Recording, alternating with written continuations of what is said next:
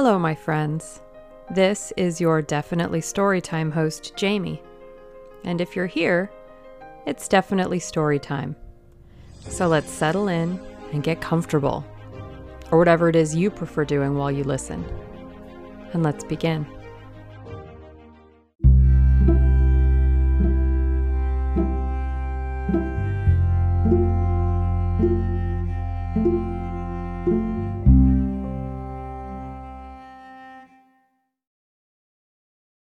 We are reading Jane Eyre by Charlotte Bronte.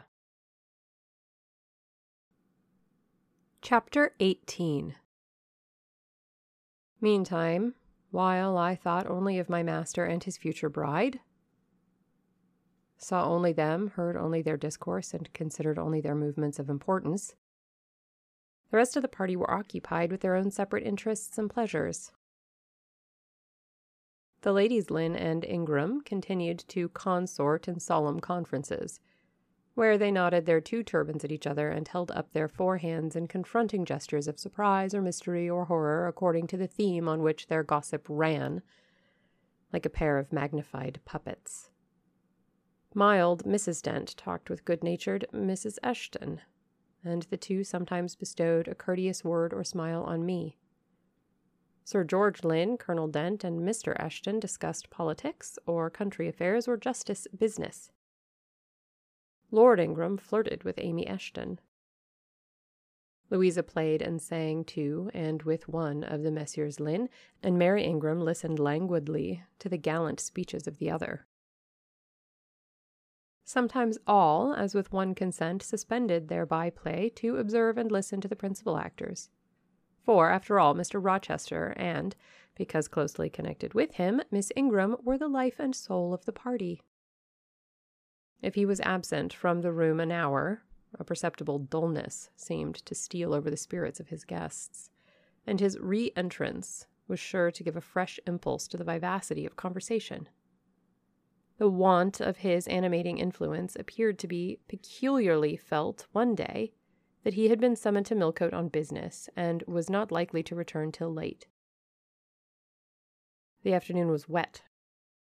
A walk the party had proposed to take to see a gypsy camp lately pitched on a common beyond Hay was consequently deferred.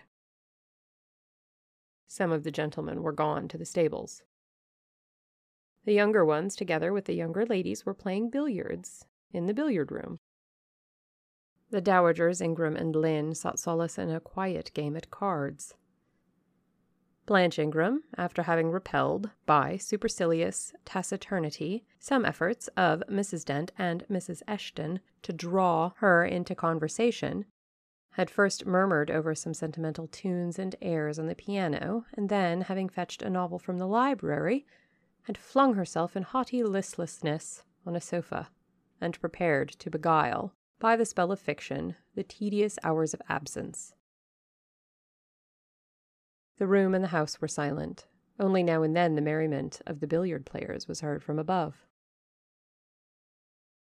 It was verging on dusk, and the clock had already given warning of the hour to dress for dinner, when little Adele, who knelt by me in the drawing room window seat, suddenly exclaimed, Voila!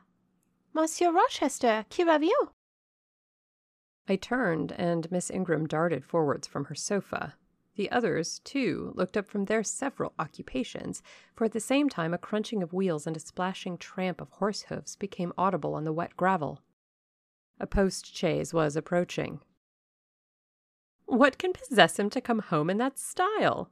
said Miss Ingram. He rode Mesrour, the black horse, did he not, when he went out? And Pilot was with him. What has he done with the animals? As she said this, she approached her tall person in ample garments so near the window that I was obliged to bend back almost to the breaking of my spine. In her eagerness, she did not observe me at first, but when she did, she curled her lip and moved to another casement. The post chaise stopped.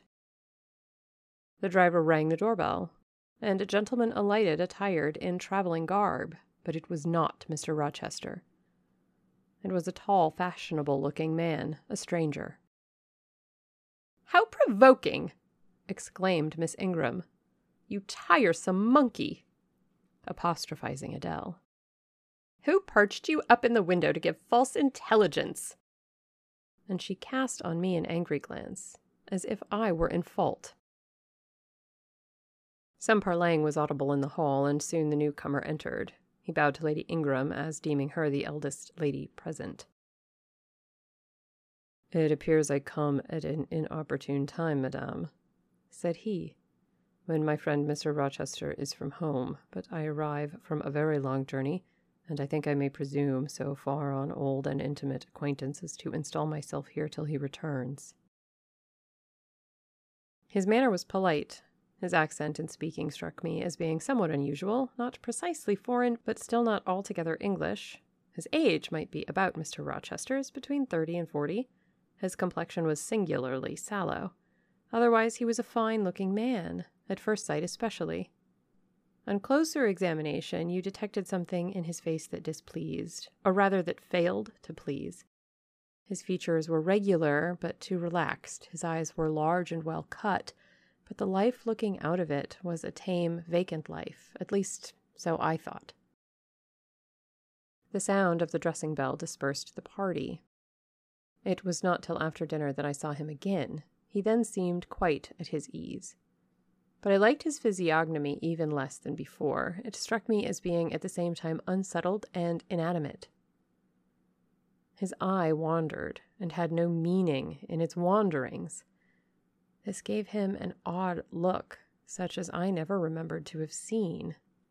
For a handsome and not an unamiable looking man, he repelled me exceedingly. There was no power in that smooth skinned face of a full oval shape, no firmness in that aquiline nose and small cherry mouth. There was no thought on the low, even forehead, no command in that blank brown eye. As I sat in my usual nook and looked at him with the light of the girandoles on the mantelpiece, beaming full over him, for he occupied an armchair drawn close to the fire, and kept shrinking still nearer as if he were cold, I compared him with Mr. Rochester. I think, with deference be it spoken, the contrast could not be much greater between a sleek gander and a fierce falcon, between a meek sheep and the rough coated, keen eyed dog its guardian. He had spoken of Mr. Rochester as an old friend. A curious friendship theirs must have been, a pointed illustration, indeed, of the old adage that extremes meet Two or three of the gentlemen sat near him, and I caught at times scraps of their conversation across the room. At first, I could not make much sense of what I heard, for the discourse of Louisa Eshton and Mary Ingram, who sat nearer to me, confused the fragmentary sentences that reached me at intervals. These last were discussing the stranger. They both called him a beautiful man.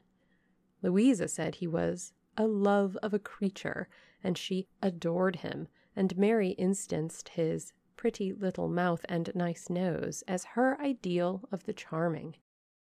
And what a sweet tempered forehead he has! cried Louisa. So smooth, none of those frowning irregularities I dislike so much, and such a placid eye and smile. And then, to my great relief, Mr. Henry Lynn summoned them to the other side of the room to settle some point about the deferred excursion to Hay Common.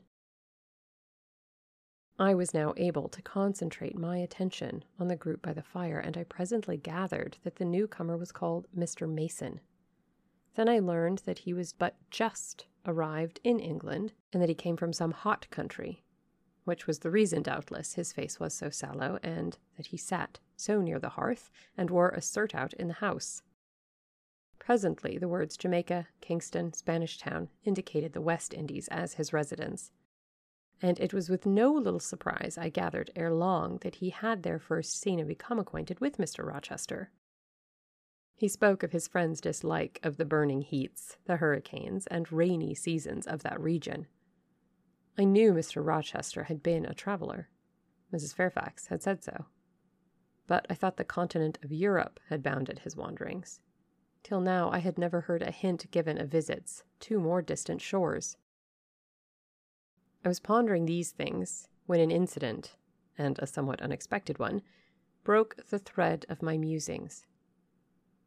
Mr. Mason, shivering as someone chanced to open the door, asked for more coal to be put on the fire, which had burnt out its flame, though its mass of cinders still shone hot and red. The footman who brought the coal, in going out, stopped near Mr. Eshton's chair and said something to him in a low voice, of which I heard only the words old woman, quite troublesome. Tell her she shall be put in the stocks if she does not take herself off, replied the magistrate. No, stop, interrupted Colonel Dent. Don't send her away, Eshton. We might turn the thing to account. Better consult the ladies. And speaking aloud, he continued, Ladies, you talked of going to Hay Common to visit the gypsy camp. Sam here says that one of the old Mother Bunches is in the servants' hall at this moment and insists upon being brought in before the quality to tell them their fortunes. Would you like to see her? Surely, Colonel, cried Lady Ingram, you would not encourage such a low impostor. Dismiss her by all means at once. But I cannot persuade her to go away, my lady, said the footman. Nor can any of the servants. Mrs. Fairfax is with her just now, entreating her to be gone, but she has taken a chair in the chimney corner and says nothing shall stir her from it till she gets leave to come in here. What does she want? asked Mrs. Eshton. To tell the gentry their fortunes, she says, mum, and she swears she must and will do it. What is she like? inquired the Misses Eshton in a breath. A shockingly ugly old creature, miss, almost as black as a crock. Why, she's a real sorceress, cried Frederick Lynn. Let us have her in, of course. To be sure, rejoined his brother. It would be a thousand pities to throw away such a chance of fun. My dear boys, what are you thinking about? exclaimed Mrs. Lynn. I cannot possibly countenance any such inconsistent proceeding, chimed in the Dowager Ingram.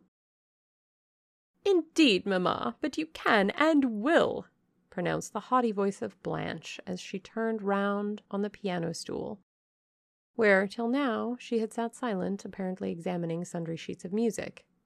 I have a curiosity to hear my fortune told. Therefore, Sam, order the beldam forward. My darling Blanche, recollect! I do. I recollect all you can suggest, and I must have my will. Quick, Sam! Yes, yes, yes, cried all the juveniles, both ladies and gentlemen, let her come, it will be an excellent sport. The footman still lingered. She looks such a rough one, said he. Go! ejaculated Miss Ingram, and the man went. Excitement instantly seized the whole party. A running fire of raillery and jests was proceeding when Sam returned. She won't come now, said he, she says it's not her mission to appear before the vulgar herd. Them's her words. I must show her into a room by herself, and then those who wish to consult her must go to her one by one. You see now, my queenly Blanche, began Lady Ingram. She encroaches, be advised, my angel girl, and show her into the library, of course, cut in the angel girl. It is not my mission to listen to her before the vulgar herd either. I mean to have her all to myself. Is there a fire in the library? Yes, Mum, but she looks such a tinkler. Cease that chatter, blockhead, and do my bidding. Again Sam vanished, and mystery, animation, expectation rose to full flow once more. She is ready now, said the footman as he reappeared. She wishes to know who will be her first visitor. I think I had better just look in upon her before any of the ladies go, said Colonel Dent. Tell her, Sam, a gentleman is coming. Sam went and returned. She says, Sir, that she'll have no gentleman. They need not trouble themselves to come near her, nor, he added with difficulty, suppressing a titter, any ladies either except the young and single. By Jove, she has taste, exclaimed Henry Lynn. Miss Ingram rose solemnly. I go first, she said in a tone which might have befitted the leader of a forlorn hope mounting a breach in the van of his men. Oh, my best! Oh, my dearest! Pause! Reflect! was her mamma's cry, but she swept past her in stately silence, passed through the door which Colonel Dent held open, and we heard her enter the library. A comparative silence ensued. Lady Ingram thought it was la casse to wring her hands, which she did accordingly. Miss Mary declared she felt, for her part, she never dared venture. Amy and Louisa Eshton tittered under their breath and looked a little frightened. The minutes passed very slowly.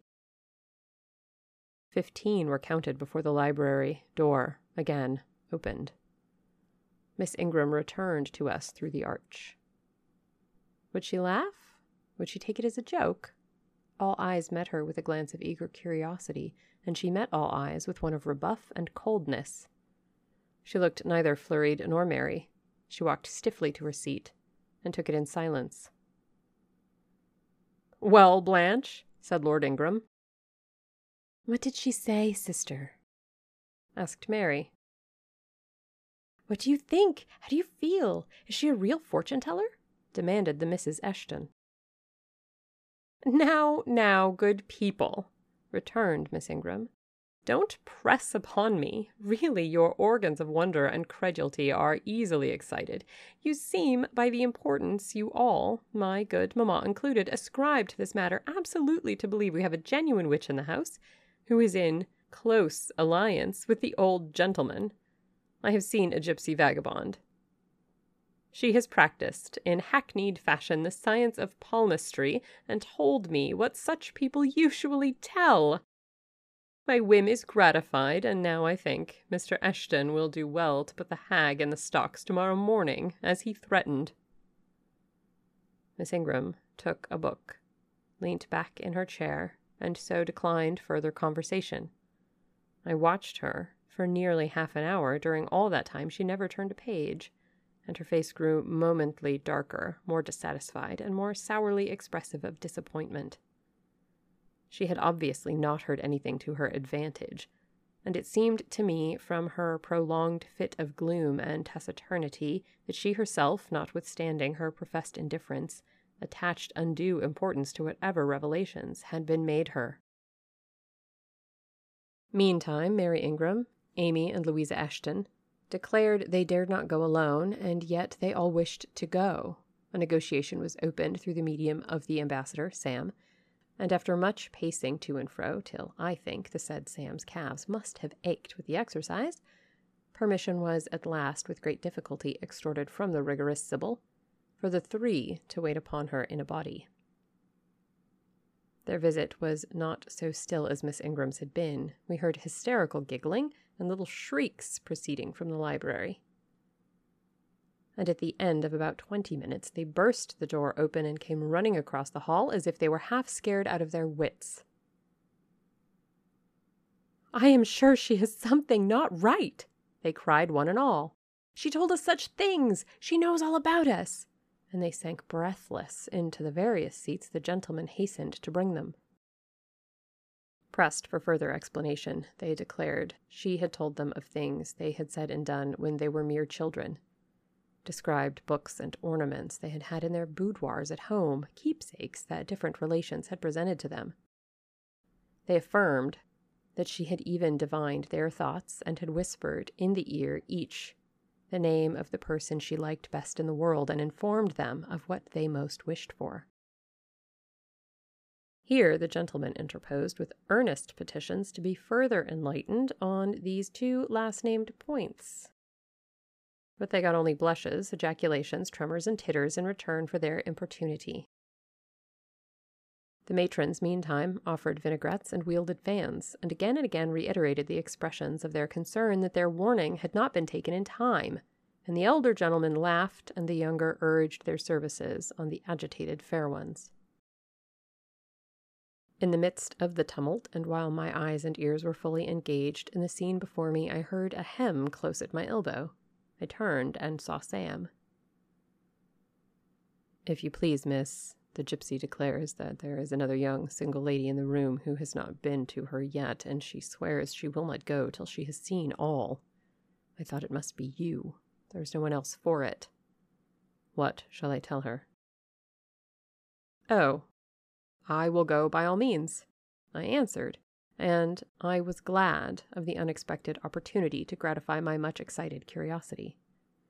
I slipped out of the room unobserved by any eye, for the company were gathered in one mass about the trembling trio just returned, and I closed the door quietly behind me. If you like, miss, said Sam, I'll wait in the hall for you, and if she frightens you, just call and I'll come in. No, Sam, return to the kitchen. I am not in the least afraid. Nor was I, but I was a good deal interested and excited. To be continued. Are you a person who does laundry? Because I'm a person who does laundry. And as such, I have teamed up with Salty Llama to help make laundry a little bit easier, better for the planet, and more affordable. So if you want to ditch the jug and the mess and the waste, head over to saltylama.com and use my affiliate code, definitely storytime, no spaces, to get 10% off your order. There's a link in the episode description. And that has been our episode. I hope you enjoyed it. And if you did, I hope you'll consider telling your friends and family and if you have the means, providing listener support. I also have a Patreon and I have merchandise available on Teespring. Links are on the homepage. I thank you for choosing Definitely Storytime.